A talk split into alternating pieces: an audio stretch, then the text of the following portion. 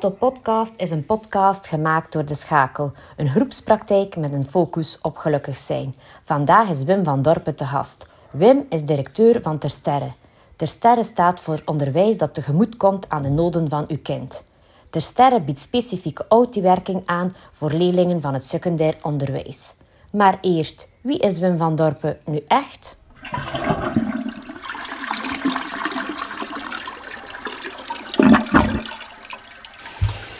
Dus Wim Vandorpe, wie is die persoon? Dat is een persoon die, eigenlijk ben ik leerkracht lichamelijke opvoeding. Okay. 17 jaar lesgegeven in deeltijdsonderwijs. Mm-hmm. Dus eigenlijk wel met een doelgroep gewerkt, wat dan er aan noden aan zijn. Eigenlijk al het IHP, het individueel handelingsplan, die bij ons wel sterk in werking is, is daar ook wel in zekere zin. Dus mijn hart ligt wel naar een doelgroep om mee te werken, wat leerlingen met noden zijn. Dus van daaruit is plots de vraag gesteld geweest van, kijk Wim, er komt daar een plaatsje vrij in Ter Sterre. Zou je dat zien zitten om directie te worden daar? En toen heb ik eigenlijk heel kort, maar volmondig ja gezegd, omdat dat wel iets is die dicht bij mijn persoonlijkheid ligt. Ik ben ook van wie is Wim Vandorpe, ik ben ook basketcoach. Mm-hmm. En eigenlijk veel van de basketwereld of van de sportwereld, van de teamgeest dat je daar ziet, kan je terecht vergelijken met de teamgeest in een school en kan je eigenlijk veel van de maatschappij daarin terugbrengen. Ja. Dus uiteindelijk vind ik wel, dus het ligt eigenlijk perfect in mijn persoonlijkheid, mijn hart ligt ernaar en werken met een doelgroep, wat dat soms een keer een vergeten doelgroep is, mm-hmm. is wel iets dat een uitdaging heeft. Ja, dat ze weer in beeld brengen die misschien buiten beeld zou vallen. Ja, en jammer genoeg veel buiten beeld vallen eigenlijk. Ja, nog altijd, jammer genoeg. Ja, ja, het is een groep van leerlingen, en zeker en vast van, niet alles van buiten van onderwijs, maar zeker en vast OV4 type 9. Als we dan kijken gewoon naar de setting van bij ons in Ter Sterre, is het nog altijd heel jammer dat je een selecte doelgroep krijgt daar. De anderstaligen zijn er niet bij ons op school. Mm-hmm. Dat vind ik een heel groot probleem, want uiteindelijk bij de anderstaligen is er evenveel problematiek als bij de gewone Vlamingen. Ja. Maar die geraken niet bij ons op school en dat komt door verschillende situaties, dat komt door de taboesfeer die er waarschijnlijk nog meer heerst in andere culturen dan in onze cultuur. Dat komt door inschrijvingssysteem dat online is. Zijn manneke die ouder die op dat moment geen internet heeft om te kunnen mm-hmm. inschrijven op een bepaalde datum, op een bepaald uur. Mm-hmm. Dus doe je onmiddellijk al een selectie van een hele grote doelgroep van mensen die je niet bij ons kunnen inschrijven. Ja. En daarna is er veel plaatsgebrek ook in totaal. Dus als je dat allemaal te samenbrengt, dan zit je eigenlijk echt wel met een probleem. Mm-hmm. En jij vindt het wel zo een van je doelen of passies om je daar je schouders onder te zetten en daarvoor te keren? Zeker een doel. We hebben onze capaciteiten ook al serieus opgetrokken de laatste jaren. We komen van 3 jaar terug van 150 leerlingen ongeveer op school. Naar volgend schooljaar starten we met 340. Mm-hmm. Dat is eigenlijk al jaar op jaar dat we onze capaciteiten heel zwaar naar boven trekken. Nu, volgend schooljaar gaan er 88 meer zijn tot nu toe dan andere vorig schooljaar waren. Amai. Dat is wel een hele uitdaging op zich om iedereen te kunnen huisvesten en dan nog een keer te zien of dat de zorg en de onderwijskwaliteit een beetje een evenwicht hebben. Mm-hmm. Maar ik ga anders eerst een keer vragen, kan je iets meer vertellen over de school Ter Sterre op zich? Van, wie kan er daar terecht? Wat organiseren jullie? Wat richten jullie in? Ja, dus wij zijn OV4 type 9, dat wil zeggen type 9, een school met enkele leerlingen met autisme. Dus we hebben een exclusieve werking daarin. OV4 wil zeggen, het is het gewone leerplan. Dus uiteindelijk zitten we met een dubbele finaliteit eigenlijk en we moeten zorg dragen voor onze leerling, dat is het buitengewone eigenlijk aan onze school. En daarnaast hebben we het gewoon curriculum en dat is eigenlijk het gewone leerplan als je in een college zit of in een andere school, secundair onderwijs, dat zijn eigenlijk net dezelfde leerplannen als in een andere school. Met die verstande dat we eigenlijk een school zijn enkel met leerlingen met autisme, dus dat heel de structuur eraan aangepast is ook naar onze leerling toe. Dat wil zeggen klasjes van 8 maximum. Dat wil ook zeggen een veel grotere begeleiding in onze school dan in een andere school. Wij werken momenteel met 5 orthopedagogen fulltime, 7 maatschappelijk werkers, een psycholoog fulltime op school, een verpleegster fulltime op school, 3 vaste studiemeesters. Dus als we dat vergelijken met een andere gewoon secundair onderwijs, zit daar het verschil. Ja. Met 1 leerlingbegeleider en een andere gewoon secundair onderwijs die heel de school moet managen, dat zou bij ons nooit lukken. Dus wij hebben daar een veel groter paramedisch team. Ja. Wat dat ook wel heel nodig is voor onze school, want uiteindelijk hebben wij met 3 domeinen op onze school. We hebben eigenlijk gewoon de 1A en 1B en 2A en 2B, zoals in andere scholen. En dan hebben we gekozen voor 3 domeinen. De domein dat wij hebben is een domein kunst en creatie. Dat is dan op ASO niveau, is dat dan architecturale vorming die we daarin hebben, grafische technieken en TSO en decor en etalage PSO. Ja. Dat is één domein en we kunnen dan eigenlijk met die leerlingen, afhankelijk van de kennis en van de vaardigheden, kunnen we daarin weg. Mm-hmm. Hetzelfde doen we ook in de STEM. In het STEM-domein. In het STEM-domein zitten we met wiskunde wetenschappen op ASO-niveau, met biotechnieken TSO en tuinbouw PSO. Mm. Heel dezelfde, dat is ons tweede domein. En ons derde domein is de mens en maatschappij. Zitten met humane wetenschappen op ASO-niveau, maatschappelijk welzijn en TSO, dat is het sociaal-technische van vroeger eigenlijk. En zorg en welzijn op BSO. Dat zijn de 9 richtingen die ze vanaf het derde middelbaar kunnen volgen tot en met afstuderen. Amai, ja. Hmm. En dat allemaal voor die klassen, het is een grote schoolteam voor nodig. Ja, daar hebben we een schoolteam voor nodig. Dus uiteindelijk zitten we volgend schooljaar met 340 leerlingen. En dat we dat eigenlijk terugkoppelen naar het aantal personeelsleden die daaraan gekoppeld is, gaan we volgend schooljaar waarschijnlijk tegen 150 personeelsleden zijn. Mm-hmm. Dus er is al bijna 1 op 2 personeelslid afhankelijk van de leerling. Ja. Dus dat team, je kunt dat nooit waarmaken. En terecht ook ten opzichte van het gewoon secundair onderwijs. En onze leerling veel meer structuur nodig. Ja. Nee, maar ik vind het wel inderdaad heel waardevol. En ik vind het ook heel mooi te horen dat er nieuwe plaatsen zijn bijgekomen. Want het blijft inderdaad zo, de plaatsen zijn beperkt. Of de mensen die er een plaatsje kunnen... voor vinden is inderdaad niet zo eenvoudig. Nee, dus we geven enorm veel infosessies naar de mensen. Dat is vanaf november, december dat start, voor het jaar erop. Maar dan komt aan de datum van 24 april, bijvoorbeeld dit jaar, om 6:30 gaat de site open. Vanaf dan kan iedereen online inschrijven. Is er een chronologische volgorde van inschrijving. 6:30 is de site open en tegen 6:40 zat ik aan 670 aanmeldingen. En er is soms een keer 40 keer dezelfde leerling die ingeschreven is. Dus een familielid die heel de kennis en vriendenkring aangesproken heeft van allemaal op hetzelfde moment 6:30 aan de laptop zijn en mijn zoon of dochter inschrijven. Dan wordt dat allemaal gefilterd en dan komen we tot de constatatie dat voor 1A dan er momenteel nog 10 op de wachtlijst staan, voor 1B staan er nog 18 op de wachtlijst en zo gaan we ieder jaar verder naar overal wachtlijsten eigenlijk. Ja. En hoe hoger de jaren, hoe minder de wachtlijsten, omdat we dan uiteindelijk de opsplitsing hebben tussen 9 richtingen vanaf het derde middelbaar, dus daar vallen de wachtlijsten echt wel goed mee, maar vooral voor de starters. Ja. En ik kan me inbeelden naar ouders toe die in het kleuter iets zien aan zoon of dochter, dat ze zeggen van, maar hier kan je mooi voor kijken. Die dan een heel traject doen, met psychiaters, met CLB, met de scholen als inzitten in het lager, enorm struggelparcours ook hebben in het lager onderwijs in sommige gevallen, om dan in het 6e leerjaar ergens te moeten inschrijven en niet zeker te weten van een plaatsje. Mm-hmm. Maar je hebt dan een heel parcours gedaan, dan moet je wel test hebben van het CLB, je moet wel test hebben van de psychiater, anders kun je niet starten bij ons. En dan nog, als je alles hebt en heel de weg afgelegd als ouder en als leerling, vooral leerling dan zie je niet zeker in staan. Mm-hmm. Wat uiteindelijk in Vlaanderen een probleem is. Ja. Nee, dat vind ik ook, want ik denk zeker leerlingen met autisme hebben juist die specifieke aanpak nodig en in een hele grote school zijn ze soms heel snel overprikkeld en kunnen ze niet meer tot waarde komen, wat dat er eigenlijk SC wel is.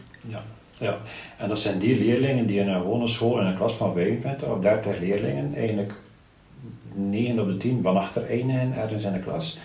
dat ze stijl gaan zeggen, dat ze niet meer iets gaan durven vragen, omdat er veel te veel prikkels zijn in de klas, waardoor dat de leerkracht ook het gevoel krijgt van ja, die twee kunnen niet mee. En komen zo in een watervalsysteem terecht, dan die leerlingen misschien perfect in staat zijn voor ASO-niveau te doen, maar zo afzakken naar TSO, naar het PSO en misschien schoolmoe worden, stoppen met school en eigenlijk volledig uit de maatschappij vallen, die leerling. Want als ze bij ons kunnen starten eigenlijk, dan ze eigenlijk echt wel de leerling naar waarde geschat wordt en dat we ook de entourage er rond hebben die er kan mee werken met die leerling. Totdat we in de 6e middelbaar terechtkomen en dan we kunnen zeggen van die leerling is op de juiste plek en het juiste moment afgestudeerd en klaar voor ofwel verder studeren ofwel arbeidsmarkt, is ook afhankelijk van de leerling. Maar niet eruit van, dat mag niet gebeuren. Nee, en dat is dan waarschijnlijk super frustrerend om te zien dat je inderdaad wel nog een wachttijd hebt of wachtlijst hebt. Ja, dat is frustrerend en ook wel gevoelsmatig, niet alleen frustrerend, maar ook wel een... Ja, het sympathie voor alle ouders die komen naar alle infomomenten en dan moet je ze ook teleurstellen en dat ga ik er soms wel op in, niet alleen naar de directie toe, naar ik toe nu, maar ook naar het team toe in totaal, dat we zien van zoveel leerlingen op de wachtlijst en er is dan eigenlijk als directie moet je dan ook een afweging maken van oké, hoe kunnen we nu nog onze capaciteit naar boven trekken zonder dat we de leerkracht niet verliezen, omdat de leerkrachten soms ook een keer zeggen van ja maar ja, hier stopt het ook voor ons. We kunnen niet nog meer aanbieden dan dat we nu aan het aanbieden zijn. Want die kwaliteit van onze werking moet er ook wel nog altijd zijn natuurlijk. Het gaat niet alleen over aantal leerlingen. Ja, we moeten ook natuurlijk zorgen dat het nog haalbaar is voor iedereen. Ja, dus dat effectief nog is wat dat de vooropgestelde doelstellingen zijn. Ja. Denk je dan dat er meer nood is aan zo'n soort vorm van opleiding? Als ik hoor dat de vraag nu zo gigantisch is, of heb je een idee waarom dat de vraag nu meer en meer komt? De vraag komt meer en meer, denk ik. Maar ik ben er ook niet zeker eigenlijk. We zitten aan de ene kant met het inclusieverhaal, wat ik zeker en vast voorstander van ben. Maar het mag niet, vind ik, in hokjes gedacht worden van oké, we gaan sowieso voor iedereen voor inclusie. Wij hebben nu een exclusieve werking. En vele CLB-medewerkers, andere scholen, andere experten gaan veel meer de richting van inclusieverhaal. Maar we zitten natuurlijk met de ouders die een attest hebben. Ouderen en attest voor te kunnen starten in buitengewoon onderwijs. Dat inclusieverhaal er meestal het eerste en tweede middelbaar zitten ze nog apart en vanaf het derde middelbaar zitten ze tussen al de rest. Ouders verliezen op dat moment hun attest van mijn zoon of mijn dochter heeft ASS. Ze zijn in het gewoon secundair onderwijs op dat moment en kunnen ook niet meer terug.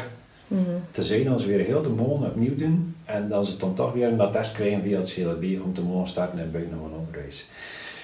Dus ik merk nu dat veel ouders, en zeker sinds coronatijd, dat taboesfeer bij ons echt wel weg is en de ouders gezien hebben van oké, het ligt niet aan de school, maar ik heb nu gezien thuis dat er effectief wel problemen zijn. Dus daardoor is de groei wel enorm gestegen ook bij ons. Maar ook de schrik van ouderen die zeggen van maar ik ga wel kiezen voor een exclusieve werking van het eerste tot en met 6e middelbaar. Want dan ben ik zeker dat mijn zoon of dochter constant gaat geholpen worden. En niet het risico nemen van oké, 2 jaar apart en dan 3e middelbaar in een inclusieverhaal. En zien dat het niet werkt. En dan staan we daar. Dus veel ouders kiezen voor de zekerheid en wel een traject van 1 tot 6. Ja. Wat ik niet wil zeggen dat ik tegen inclusieverhaal ben.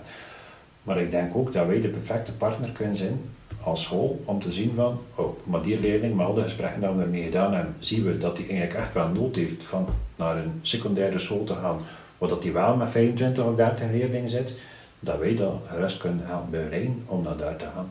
Ja. Want dat niet moet zijn, want het moet inclusie zijn of het moet exclusieve werking zijn. Op zich, we moeten kijken naar de noden van de leerling en werkt het voor de ene daar, we gaan naar daar. En voor een ander gaat het misschien niet werken, dan blijft hij bij ons. Het kan ook perfect zijn dat hij bij ons zit in een exclusief verhaal, dat hij probeert en anders zo, werkt niet, moet veel rapper kunnen terugkeren naar ons ook. Ja. En nu zijn er zodanig veel wachtlijsten overal, dan ouders onmiddellijk in paniek zitten van maar dat kunnen we niet doen, want we vliegen dan weg van die wachtlijst, dan gaan we weer heel anders van onder staan in de wachtlijst. Dus Vlaanderen breed wel een heel groot probleem. Ja, en ik volg ook wel jou daarin. ergens ja, moet je ook als ouder met een kind met autisme eigenlijk bijna een heel traject doorlopen voordat je mag kans hebben op dat buitengewoon onderwijs. En ik denk dat er daar ook wel soms wel al potjes, ga ik zeggen, gebroken zijn of wel demotiveren. En dat het precies lijkt van dat ze zo nog het enige die overblijft. Terwijl dat ik denk van het zou moeten zijn van nee, dat is goed omdat dat een goede start is en een goede basis. Denk ik dat soms in scholen nog vaak te zien wordt als het neertallingsprobleem in dat inclusieverhaal en dan naar daar. Terwijl dat ik denk dat het een en-en is of dat er voor sommige leerlingen het ene werd en het ander. Dat ze meer zeer persoonsgericht moeten kijken. Ja, dat is die. Heel persoonsgericht kijken. En ook veel meer kennis hebben van wat is buitengewoon onderwijs. En dat ligt niet alleen aan de scholen die er misschien te weinig kennis nu van hebben, maar dat ligt ook aan buitengewoon onderwijs, die waarschijnlijk al die jaren tot nu toe veel te weinig gaan uitleggen heeft in het gewoon secundair onderwijs, wat dat die werking nu ook juist is. Mm-hmm. Als ik nu hoor dan nog altijd, en ik wil dat zeker en vast niet negatief zijn ten opzichte van het CLB, maar als er nog altijd CLB-medewerkers zijn die onze school niet kennen, dan zit je wel met een probleem. Mm-hmm. Als ik hoor, en dat gaat niet over onze schoolgroep, en onze schoolgroep, iedereen kent Ter Sterre. Maar vanaf dat je buiten je eigen setting gaat en buiten je eigen schoolgroep gaat, dan heb je CLB-medewerkers die niet weten wat dat Ter Sterre voor staat. Of die denken van, ach, we gaan toch niet naar buiten van onderwijs, want dan is het gedaan. Mm-hmm. Dan je kunt nooit geen diploma meer aan. Of het staat op je diploma dat vanuit Ter Sterre is en iedereen ziet dan achter het zesde middelbaar dat je in Ter Sterre gezeten heeft. Dat verhaal heb ik ook nog gehoord. Dan moet ik ook eerlijk zijn en zeggen, want ik kan nog nooit mijn diploma secundair onderwijs ergens moeten tonen. Mm-hmm. En dat is nog niet erg dat er zo op staan dat je vanuit Ter Sterre komt. Dus ja, dat is een taboesfeer die alleen bij ouders soms is, maar ook in CLB en de experten ook zelf. De kennis moet veel meer overdreven worden. Daarom hebben we ook nu een samenwerking gestart met scholen die lerarenopleiding doen. Een maand terug heeft de gewest met al de laatstejaarsstudenten naar ons gekomen, naar Ter Sterre, om daar heel gans ingebed te worden in wat is OV4 type 9 ton. Het was nu niet naar buitengewoon onderwijs in totaal gericht, maar wel naar onze setting. Maar daar is voor de eerste keer eigenlijk dat de gewest ook zegt van oké, we gaan hier naar samenwerking en wij willen buitengewoon onderwijs veel meer integreren in onze lerarenopleiding, wat dat een heel positief punt is. Nee, dat denk ik ook. Ja, dat je naar waarde worden geschat. Want ik denk, ja, al die misverstanden, ik kan er hier heel veel opnoemen, maar ik ga dat nu niet doen. Dat vind ik het wel heel jammer. Hè, dat het inderdaad niet gekend is zoals dat het is. En dat ook, denk ik, dat leerlingen soms hun minderwaardig zouden voelen dat ze daar zitten. En dat is ook niet de bedoeling. Ja, want dat is soms ook zo. En dan moeten we ook kijken naar onze leerling toe. Sommige leerlingen zeggen ook van, ja, ik durf dat niet vertellen aan mijn vrienden of aan mijn vriendin, dat ik in Ter Sterre zit, want er is zomaar enkel leerling met autisme hier. En als je dat vertaalt, dan voelen ze er inderdaad minder waarde, want zij zitten op een school buitengewoon onderwijs ten opzichte van hun vriend in de jeugdbeweging en allemaal, dan ze moeten gaan uitleggen van ja, jullie zitten in mijn hondenschool, maar ik niet. En er is altijd zo jammer dat dat buitengewoon onderwijs dan niet aanzien wordt, ook als van een van de scholen, zoals alle andere scholen. Een volwaardig aanbod. Een volwaardig aanbod voor iedereen. Of dat nu onze buitengewoon onderwijs is, of is dat nu een OV3-verhaal, of een OV2, of een OV1, wat dat ook is. Maar die leerling zit in de juiste setting voor hemzelf. Mm-hmm. En dat is het. Mm-hmm. Nee. En hoe ziet zo dan een typische dag of een dag in Ter Sterre uit voor een leerling? Ja, de typische dag is eigenlijk onze werking. De school start altijd om 8:15 en eindigt om 4:15. Behalve voor de leerling op maandag mogen ze net iets langer slapen. Dan start de school maar om 10:00 bij ons. Omdat de eerste 2 lesuren op de maandag zitten alle leerkrachten samen om klassenraam te doen. Mm-hmm. Dus dan worden alle leerlingen besproken de eerste 2 uur in verschillende groepen. En dus de leerlingen komen maandag maar om 10:00 toe. Worden allemaal afgehaald met de bussen. Of toch 90% van onze leerlingen worden afgehaald met de bus. En er is ook geen overstapregeling. Ze worden eigenlijk rechtstreeks afgehaald thuis. Zowel met taxis als met grote bussen van thuis rechtstreeks naar school. Dan krijgen ze in de rassen. Dat zijn juist dezelfde rassen als in het gewoon secundair onderwijs. Maar die structuur zit er natuurlijk veel meer in. Bij ons zit wiskunde in de rode map, Nederlands in de gele map, voor alle leerlingen. En zo zit ieder vak in een bepaalde kleur. Dat kleur komt terug in hun agenda, zowel als maarschool als een effectieve agenda die zelfs een blaadje op hun lessenaar nog een keer extra plakt, waar daar ook weer dezelfde kleuren terug in voorkomen als een mappensysteem. Hebben een heen- en weerschrift dat eigenlijk constant bekeken wordt van de taken die erin zitten, zit dat ook weer onder het juiste kleur in dat heen- en weerschrift, zoals uw vakken eigenlijk in totaal. Dus dat is eigenlijk onze structuur dan de leerlingen kennen. Daar hebben we voor het eerst en tweede middelbaar gedaan verplicht systeem, derde en vierde laten we iets meer los en vijfde en zesde kiezen een eigen systeem omdat ze het intussen wel kennen en zijn er een eigen versie van gemaakt. Voor het eerst en tweede middelbaar gaan we ook altijd in een leswissel, want zoals in het gewoon secundair onderwijs eigenlijk ook allemaal verschillende leerkrachten, leerkracht aardrijkskunde, leerkracht wiskunde, leerkracht Frans, gaan we ook tussen de twee lesuren door terug naar de speelplaats. Eerst en tweede middelbaar staat op step nog op de speelplaats. En voor hen heeft dat wel zekerheid. Ze weten een vaste stek gewoon op de speelplaats. Eerst en tweede middelbaar staat daar. En we doen dat altijd omdat een leerling kan tussen de twee lessen door eigenlijk de les afsluiten in je hoofd. Als er iets gebeurd is, als een blokkage gehad hebben in de les, Nederlands, onmiddellijk daarna is het wiskunde, zouden ze blijven hangen in een blokkage als ze gewoon in de klas blijven zitten. Dus maar gewoon 5 minuutjes, maar naar beneden, ze staan onder de step.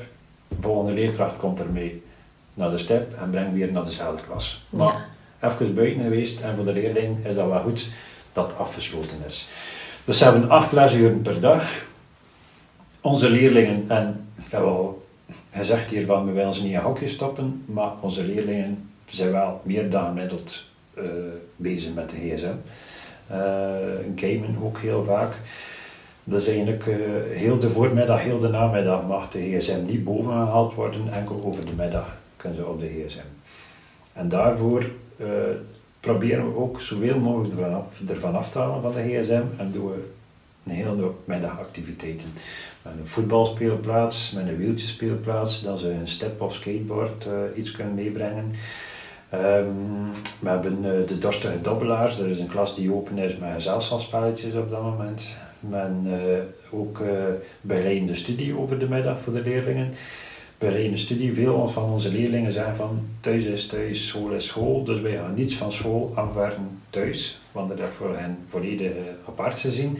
Maar ze kunnen dan hun taken, hun huiswerk eigenlijk afwerken al over de middag. En veel leerlingen maken daar gebruik van, ze gaan dan naar de studie en ze maken dan hun huistaak. Dus we hebben dat met een chillruimte voor de leerlingen, met een wandelclub voor de leerlingen. Veel van onze leerlingen gaan wandelen en het is dan altijd iemand van de leerkrachten die zegt van oké, om 12:30 of 13:15, ik vertrek, wie wil er mee? En ze gaan mee gaan wandelen. Met dan ook een van de studiemeesters die eigenlijk middagactiviteiten nog een keer extra organiseert. Een studiemeester die rondgaat bij alle leerlingen en die een beetje vraagt van naar hun interesses. En afhankelijk van wat hij binnenkrijgt van interesses, organiseert hij over de middag een FIFA-toernooi of een petankentoernooi. Dus worden dan zo'n dingen, of een zaaktoernooi of een leesmoment. En eigenlijk afhankelijk van wat hij krijgt, wordt dat ook nog een keer extra gegeven. Dus over de middag taal van activiteiten om ze zoveel mogelijk van de gsm af te halen. En dan start de lessen terug na de middag tot 16:15 en om 16:15 staan al de bussen klaar, al de leerlingen erop. En, dan is er een overdracht tussen het team, eigenlijk het paramedisch team, die samenkomt en die een half uurtje een keer spreekt van wat is er gebeurd met de leerling. En zij doen een overdracht naar elkaar, zodat dat erachter iemand afwezig is, dat de anderen ook weten wat er gebeurd is. Ja. Okay. Dat is een gemiddelde dag op Ter Sterre. Ah ja, amai. Nee, maar ik vind inderdaad wel, het zit heel goed in elkaar voor effectief die middagpauzes, want ik denk dat dat de moeilijkste is voor vrije tijd soms in te vullen. Ja. Moest men niets doen, dan zit zeker 70% van onze leerlingen neer met de gsm in de hand. En aan het gamen. Ja. Ja, gelukkig dat jullie al vooruitstrevend zijn daarin. En dan nog, ik zit zelf thuis met 3 dochters. Het is nu geen een van de 3 die een ASS-problematiek heeft of iets anders heeft. Maar ook zij zijn eigenlijk heel daan op een gsm. Dus ook daarin merk ik heel weinig verschil tussen andere pubers. Eigenlijk overal juist hetzelfde. Nee, ik denk dat inderdaad ook. Ja. En het is allemaal gemakkelijk en toegankelijk. Ze kunnen en ook blijven. Terecht, als er ook en ze willen een keer afsluiten, dat is ook geen probleem precies. Ja, het is dat, Het hoort er ook bij, denk ik, bij de jeugd van tegenwoordig, zoals we zeggen. Doen jullie dan op school ook specifieke projecten? Dat je zegt van, kijk, dat is wel iets specifiekers dan andere middelbare scholen? Ja, en dat uitzicht vooral in werkplekleer met onze leerlingen. We zitten bijvoorbeeld met een projectje, het plantenasiel. En plantenasiel, dat is in de richting tuinbouw. Dat is aan de zijkant hebben we een kies- en rijdenzone, waar dan de auto's kunnen oprijden. De serre gaat open en daarin staan er allemaal planten. En dat zijn planten dan mensen uit de buurt brengen, of van thuis uit, of leerkrachten. Dat ze zeggen van, ja, die plant is ofwel bijna dood, of ze zien ze niet meer graag, de plant. Dan komen ze brengen naar ons plantenasiel. Dat staat daar allemaal. En eigenlijk, ze brengen een plant binnen en ze kunnen een andere plant weer meepakken naar huis. Ze zien dat, ze kunnen eigenlijk, of ze zeggen van, hier, die plant moeten ze niet meer in, houden ze. Maar eigenlijk is dat iets voor onze leerling van tuinbouw, want de leerling van tuinbouw moeten die mensen die toekomen met de plant aanspreken. Zij moeten het bonnetje maken van welke plant dan ze binnenbrengen. Zij moeten de connectie leggen met die mensen. En voor onze leerlingen is dat niet makkelijk. Dat eigenlijk, nou, ze zitten altijd in hun cocoon en ze praten met de leerkracht, of ze praten met een medeleerling, of het is in een thuissituatie. Maar daarin zijn ze verplicht voor met externen te spreken, wat dat voor ons niet gemakkelijk is, of voor onze leerlingen niet gemakkelijk is. En dan zijn ze een extra hulpmiddel dat we daarin stappen. En dat werkt eigenlijk wel wonderwel. Met onze gasten die daar eigenlijk nog altijd in een veilige zitting, want ze zitten op school, ze zitten dicht bij de leerkracht, maar moeten toch met externe partners op dat moment kunnen spreken. En zo hebben we tal van projectjes dat we doen. We gaan wekelijks met onze leerlingen naar Bellewaarde. Daarin doen we de dierenzorg in Bellewaarde en helpt me mee het park onderhouden. We hebben daar zelfs een eigen klas in Bellewaarde, dan de pictogram uithangen van welke leerling dat er op dat moment wat moet doen. Ze gaan wekelijks naar de Palingbeek, naar het hoofdterrein, gaan helpen de hoofdterrein onderhouden. Op KV Kortrijk ook. Gaan we de voetbalbaan onderhouden. En we krijgen dan ook onze leerlingen daar in het werk. Ook achteraf. We zaten vorig jaar met 2 leerlingen in het 7e jaar tuinbouw. En 1 van de 2 is er vast contract gekregen in KV Kortrijk als greenkeeper. En de andere leerling heeft vast contract gekregen in Bellewaarde. Amai. Dus wat ook wel meerwaarde direct met zijn meebrengt. Wat dan we ook wel doen, dat zijn maatschappelijke projecten. Want uiteindelijk, we houden ze heel de tijd vast in een bepaalde structuur, met een mooi mappensysteem. Maar we kunnen ze niet heel de tijd in dat kokonnetje weer houden van school. Dus we moeten ermee weggaan ook, naar buiten. Dus we proberen ze ook stelselmatig een beetje voor te breien op ofwel hogere studies of... alleen gaan wonen of arbeidsmarkt, we proberen dat ook wel te doen. En dat doen we met 2 projectweken in een schooljaar. Dat is dan eigenlijk een hele week dat er allemaal alternatieve lessen gegeven worden. En dat is eigenlijk naar musea gaan, dan op dat moment de sporttas zit er tussen. Maar het zit daar ook naar een universiteit gaan om een keer te zien wat dat is voor in een aula te zitten. Dus dat wordt allemaal georganiseerd in een week tijd. En wat dat er ook goed van is naar onze leerlingen, dat is een keer een stressmoment. Want ze zijn altijd gewend van een vaste structuur te hebben.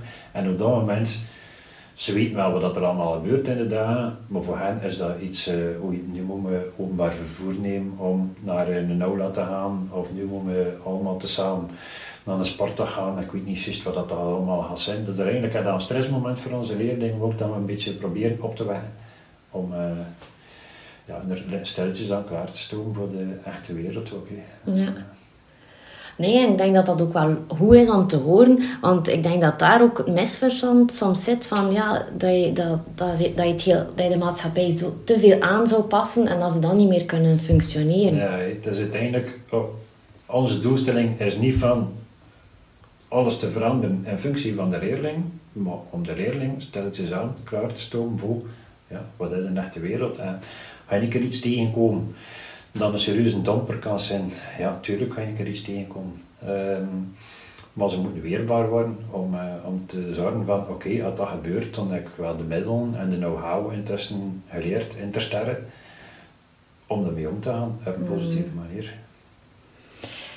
Het schiet nu me, denk je zo bijvoorbeeld zo in het zesde leerjaar, dat ook jullie school zou moeten bezocht worden, maar ik denk nu, ja, ze gaan zo een VTI gaan bezoeken of ze gaan, ja, een college of een broederschool of ik weet niet wat gaan bezoeken, denk je van, is het niet nodig dat ze dat ook al zien? Want ook al is het natuurlijk met wachttijden en kan niet iedereen er naartoe, maar dat we vroeger beginnen te tonen dat het ook bestaat. Ja, en we doen dat ook effectief, maar we doen dat nu natuurlijk met de schoolbuien van onderwijs. Ja, okay. De schoolbuien van onderwijs komen wel langs bij ons om een keer heel de werking te zien. Maar natuurlijk mis me dat er veel leerlingen die in het gewoon lager onderwijs zitten met de problematiek van ASS, die nog altijd niet weten dat we bestaan. Dus het gewoon lager onderwijs zou zeker nog baat hebben om dat een beetje op te lezen van oké, welke leerlingen zijn er bij ons hier in school, want die zeker gaan moeten toegewezen worden naar een buitengewoon onderwijs omdat de problematiek te groot is met ASS, dan die leerling wel een keer extra kunnen afkomen. Daar hebben we momenteel geen zicht op, wat dat zeker en vast beter kan. Ja, want dat heb ik nu bij een aantal leerlingen hier in de praktijk gevoeld. Van inderdaad, dat was helemaal niet gekend. En dan niet gekend is niet geliefd. En het is een grote verandering. En ze hebben geen weet van, maar dat het denk ik nog meer spanning en kwaadheid misschien met zich meebrengt. In de plaats dan acceptatie van het is wel oké dat ik daar naartoe zou eventueel kunnen gaan. Ja, dat is waar. We zijn zelfs in... Een heel ander voorbeeld, nu met een leerling die instroomt bij ons in het vijfde middelbaar en die nu nog maar 2 maanden weet dat wij bestaan. Dus er eigenlijk al dat de ouders ook aangeven, er is eigenlijk al van het eerste middelbaar dat we aan het vechten zijn tegen van alles en nog wat en dat we proberen te hebben dat onze dochter hier slaagkansen heeft en we worden nu 2 maanden geleden van, maar ja, weet je ook, Ter Sterre bestaat. Moesten ze dat vroeger geweten hebben, denk dat meisjes al veel langer bij ons gezeten hebben. Wat ook jammer is, want zo nemen wij als samenleving enorm veel kansen af van leerlingen die daar nood aan hebben. Ja, en denk je ook dat we als maatschappij dat nog anders doen? Want uiteindelijk, het inclusieverhaal staat niet helemaal op punt, maar ook het exclusieve ook niet. Nee. Het is precies dat ze elkaar bijna tegenwerken in plaats van dat ze zo kunnen complementair kunnen zijn. Ja, die samenwerking kan zeker veel beter en er wordt altijd nog gezien van het onderwijssysteem in totaal. Dat is van het aantal leerlingen genereert zoveel middelen voor een school. Dus iedereen vecht voor zijn eigen brokken eigenlijk. Wat dat niet altijd ten goede komt van de leerling. Maar wij staan volledig open om als school exclusieve werking samen te werken met andere scholen en toe te wijzen waar dat nodig is voor de leerling. Want dat die leerling die centraal staat en we moeten kijken voor die leerling op de juiste plaats te krijgen. En dan nu bij ons, oké, maar is dat ergens anders in een betere setting voor die leerling? Oké, dat is ook goed. En dat wil ervoor niet zijn dat het in een andere setting zit, dat we die begeleiding ook niet kunnen tezamen doen. Dat kan ook perfect. Iemand die vanuit een inclusieve werking naar ons komt, die school kan even goed nog een beetje verder begeleiden bij ons en maar samen die communicatie doen van om het zo goed mogelijk te hebben voor die leerling. Dat daarin kan zeker en vast wel nog beter. Ik denk het wel. En daar, mijn hart klopt enorm voor mensen die, of kinderen of jongeren die uit de maatschappij durven te vallen. En ja, dan wou ik jou daarin zeker zien, omdat ik denk van, we moeten daar toch iets kunnen aan doen. Blijf allemaal zoals dat is, dus het is niet zo goed. Ook al. Ja, dat is waar. En ook wij vechten dat soms tegen, want het is nu niet, dat horen we ook soms van, oké, mijn zoon of dochter zit nu bij jullie, ze zijn super tevreden, de ouders, als ze bij ons zijn op school, dus zeggen ze van, oké, vanaf nu gaat alles goed lopen met zoon of dochter, wat dat ook niet altijd waar is. We zijn ook niet de heiligmakende school die voor alle leerlingen alle perfecte oplossingen heeft. Wij botsen ook tegen muren en dat we dan ook alternatieven zoeken, wij als school. Dan lopen we ook op wachtlijsten. Zoals dan de ouders op wachtlijsten botsen bij ons op school, botsen wij ook op wachtlijsten voor alternatieve trajecten te doen met onze leerlingen. Dus er is ook, dus wanneer dat niet gaat voor bepaalde leerlingen bij ons, dan zoeken we iets, maar vinden we ook helaas heel weinig iets echt concreet. Daardoor hebben we ook wel een beetje de samenwerking gezocht met externe partners om ze binnen te trekken rond bij ons op school. In plaats van op wachtlijsten te komen staan, dacht ik van oké, we kunnen misschien mensen van de externe wereld gewinnen naar ons toe trekken. En we vorig jaar gestart met het Hoefspoor in Passendale. Marike die daar het volledige verhaal ruimt, werd halftijds bij ons vanaf dit jaar.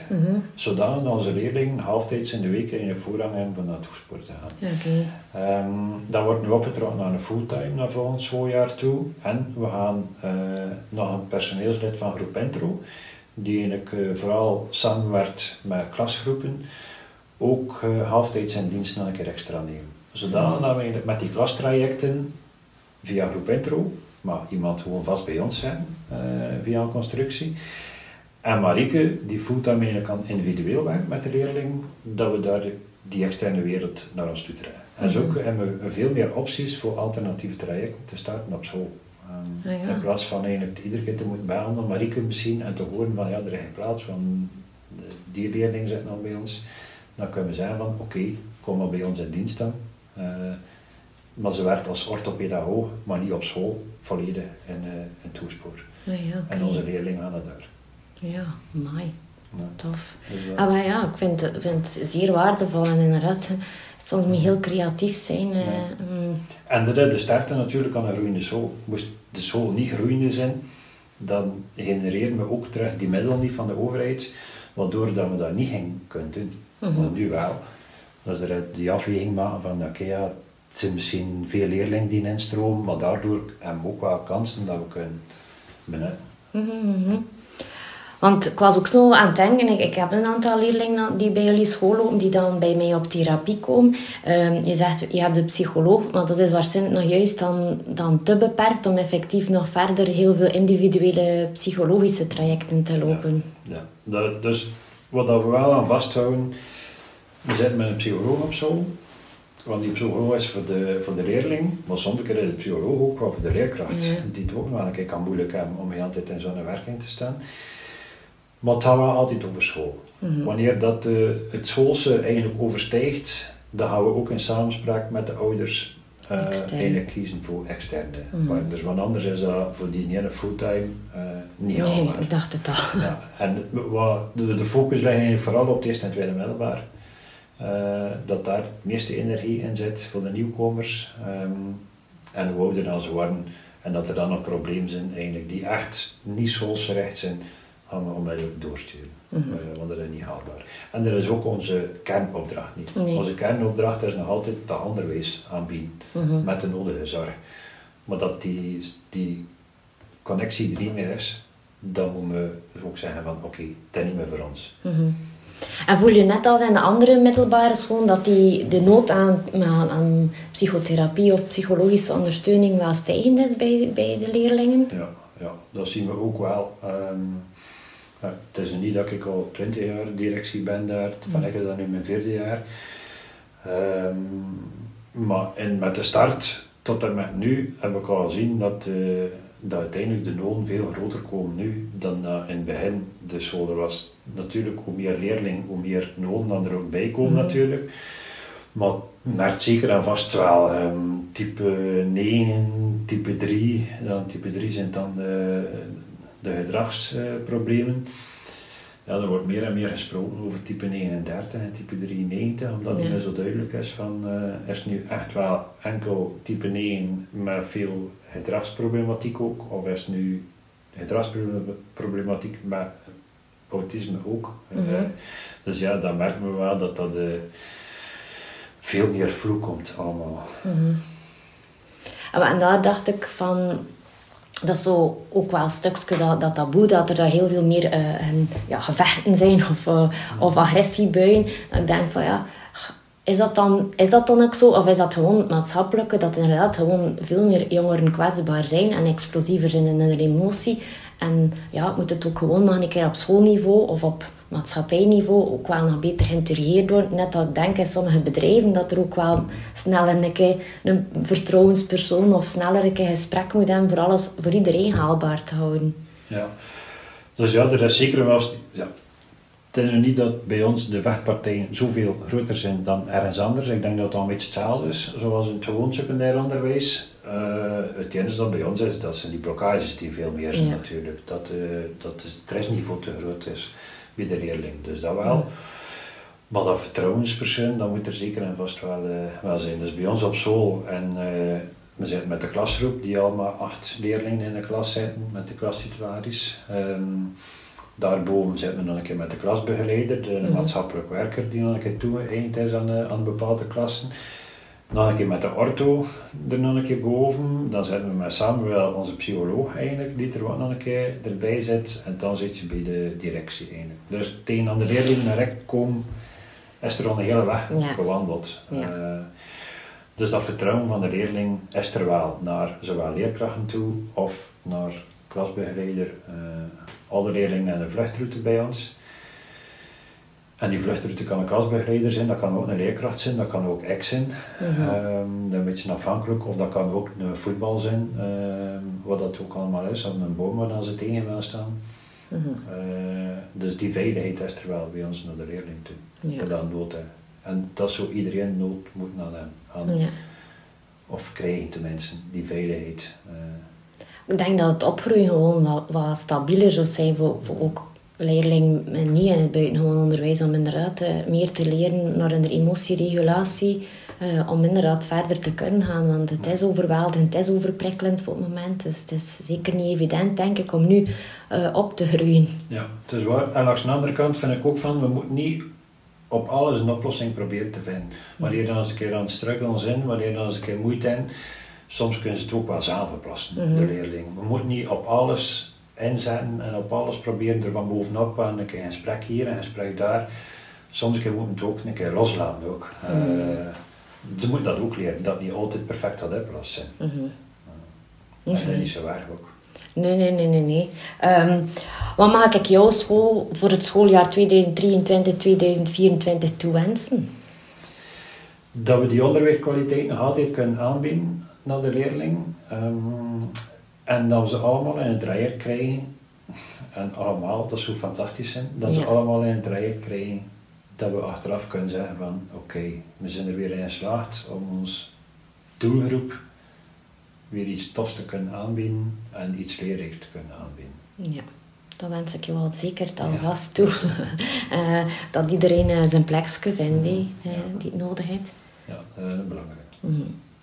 Mijn podcast zelf heet De Pod op. En dan vraag ik aan iedereen, tegen wat zou je een keer wel De Pod op zeggen? Ik zou heel op De Pod op zeggen tegen heel de taboewereld rond buitengewoon onderwijs. Ja. En dat ligt in mijn vriendenkring, dat ligt overal eigenlijk. Van, als ik mijn huis buiten kom en de overbuurvrouw vraag ik van hoe is het op het werk en ik vertel iets over het werk, komt er heel rap het antwoord van och ja, die kindjes. En ik moet dan iedere keer zeggen van maar die kindjes doen wel wiskunde wetenschap soms, zitten in het zesde middelbaar en hun toegangsexamen van dokter gedaan en ze zijn geslaagd en ze zitten nu in het eerste jaar dokter. En dan had dat onmiddellijk van hoe kan dat? Dat moet verdwijnen. Dat iedereen gewoon zijn traject doet en dat is heel jammer ook. Maar en zo kan ik echt wel nu zwaar uitwijnen dat iemand die ASO capabel is, eigenlijk nooit kan kiezen voor bouw. Ja. Dat is ook. We houden alles constant zelf in hokjes. Ja. Dus een perfect een traject kan zijn van een bouwvakker, maar die toch naar wiskunde toe, naar van alles en nog wat toe, een ander niveau krijgt. Maar nu zeggen we per definitie van een bouwvakker en BSO. Ja, en omgekeerd, want het was, ik weet nog niet meer wie dat gezien heb, maar het was ook of gehoord heb, ook in een podcast van, als je niet cognitief de mogelijkheden hebt, moet je bijna naar bouw en hout, terwijl dat misschien ook je vaardigheden niet zijn. En dat maakt het zo inderdaad van, we hebben niet meer allemaal de vrije keuze, want uiteindelijk lijkt dat minder waarde en dat is het ook wel niet. Ja, het is zeker niet, maar door dat in zo'n structuur te stoppen, dan komt het minderwaarde eigenlijk. Ik geef ook iedere keer het voorbeeld. Als ik morgen een advocaat nodig heb, dan staat die morgen aan mijn deur. Als ik morgen een bouwvakker nodig heb, dan gaat die bij 7 weken een keer bellen om te zeggen van ja, ik heb wel even een handje van een keer te komen praten en een keer te komen opmeten en het werk gaat dan een keer een half jaar later zijn. Dat is uiteindelijk tegen minderwaarde beroep. Ze zijn een overvloed van werk. Mooi werk. Iedereen. En dat is het toffe, omdat iedereen zou moeten kunnen in het traject zijn dat hij zelf kan kiezen en dat goed is voor hem. Ja, ik denk dat ook, die inderdaad, want ik denk dat dat maakt waarom dat mensen dan bijna ons in de praktijk, omdat ze vastlopen, omdat ze niet weten waar ze goed in zijn. Hè. Of ze weten waar ze goed in zijn, maar ze worden er niet warm van, of niet, alleen, zijn er geen passie voor, waardoor ze eigenlijk dan ja, ook tegen de muur lopen en niet weten van wat kan ik nu, want ik heb dat gestudeerd en dat wil ik niet meer doen, want eigenlijk, ja... Het is niet wat ik, waar aan mijn passie zit. En dan start een nieuwe zoektocht. Hé. En dan zijn er vaak al kansen verkeken. Of ja, moeten ze heroriënteren of herstuderen. En dat is niet altijd zo evident. Dat is niet evident, hè. Ja. Ja, dat is de pot op daar tegen. Maar ik doe mee alleszins. Mijn praktijk heet zelf De Schakel en ik probeer alle gasten aan elkaar te schakelen. En mijn gast had een vraag voor jou geformuleerd en dat is... Wat is het eerste wat je doet als je 1 miljoen euro hebt? Maar het mocht ook als het te weinig was 10 miljoen of wel heel veel geld zijn. Heel veel geld. Heel veel geld. Als ik heel veel geld zou hebben... alles zijn een klein beetje een overbrengen van mezelf ook. Maar moest ik echt heel veel geld hebben en iets kunnen doen, like voor onze school, dan komt er een internaat bij ons op school. Dan bouw ik daar een internaat, want daarin zijn er ook heel veel problemen voor de leerling. Overal internaattekort en dan los ik dat in één keer op. Ja. Dan maak je plaats en zet je een internaat. Dan komt er op Ter Sterre en Moorsleden een internaat voor de leerling die de nood aan hebben. Ja. Zeer autivriendelijk. Ja, dat was fantastisch. Ik ben toch haalt genoeg hoor. Ja, het is dat. Eigenlijk zou we beter een warme oproep doen voor iemand die geld wil schenken momenteel. Alle ontwikkelaars die luisteren, breng maar geld binnen, zet een bouw. Het zal iets nuttigs mee gedaan worden. Ja, dat is het. Ja. En momenteel, die op internaat wel, is dat dan op een andere site of helemaal niet? Ja, we waren samen met het internaat van Sterrenbos in Rumbeke. En daar zitten er leerlingen van ons, maar daar ook staan er al van vorig jaar 17 op de wachtlijst. Ook dat zit vol. Ja, oké. Dus alle nieuwe leerlingen weten nu al dat ze het sowieso niet kunnen starten op het internaat. Ja, oké. Dus inderdaad, heel veel geld voor een nieuw project in Ter Sterre. Voilà. En ja, als afsluiter mag jij een vraag formuleren voor mijn volgende gast en zo maak ik de ketting verder. Eigenlijk heb ik er nog niet over nagedacht over een vraag naar de volgende gast. Maar eigenlijk zit dat meer gaan naar de samenleving in totaal. Van wat kan er veranderen aan de samenleving zodat iedereen meer gelukkig wordt eigenlijk in het leven? Een mooie vraag. Vraag het mij ook weg eigenlijk vaker. Ik denk dat het een heel moeilijk antwoord zal zijn.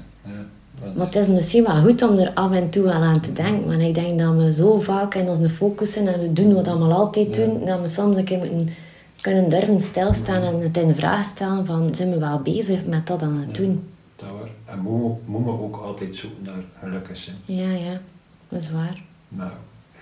Allee.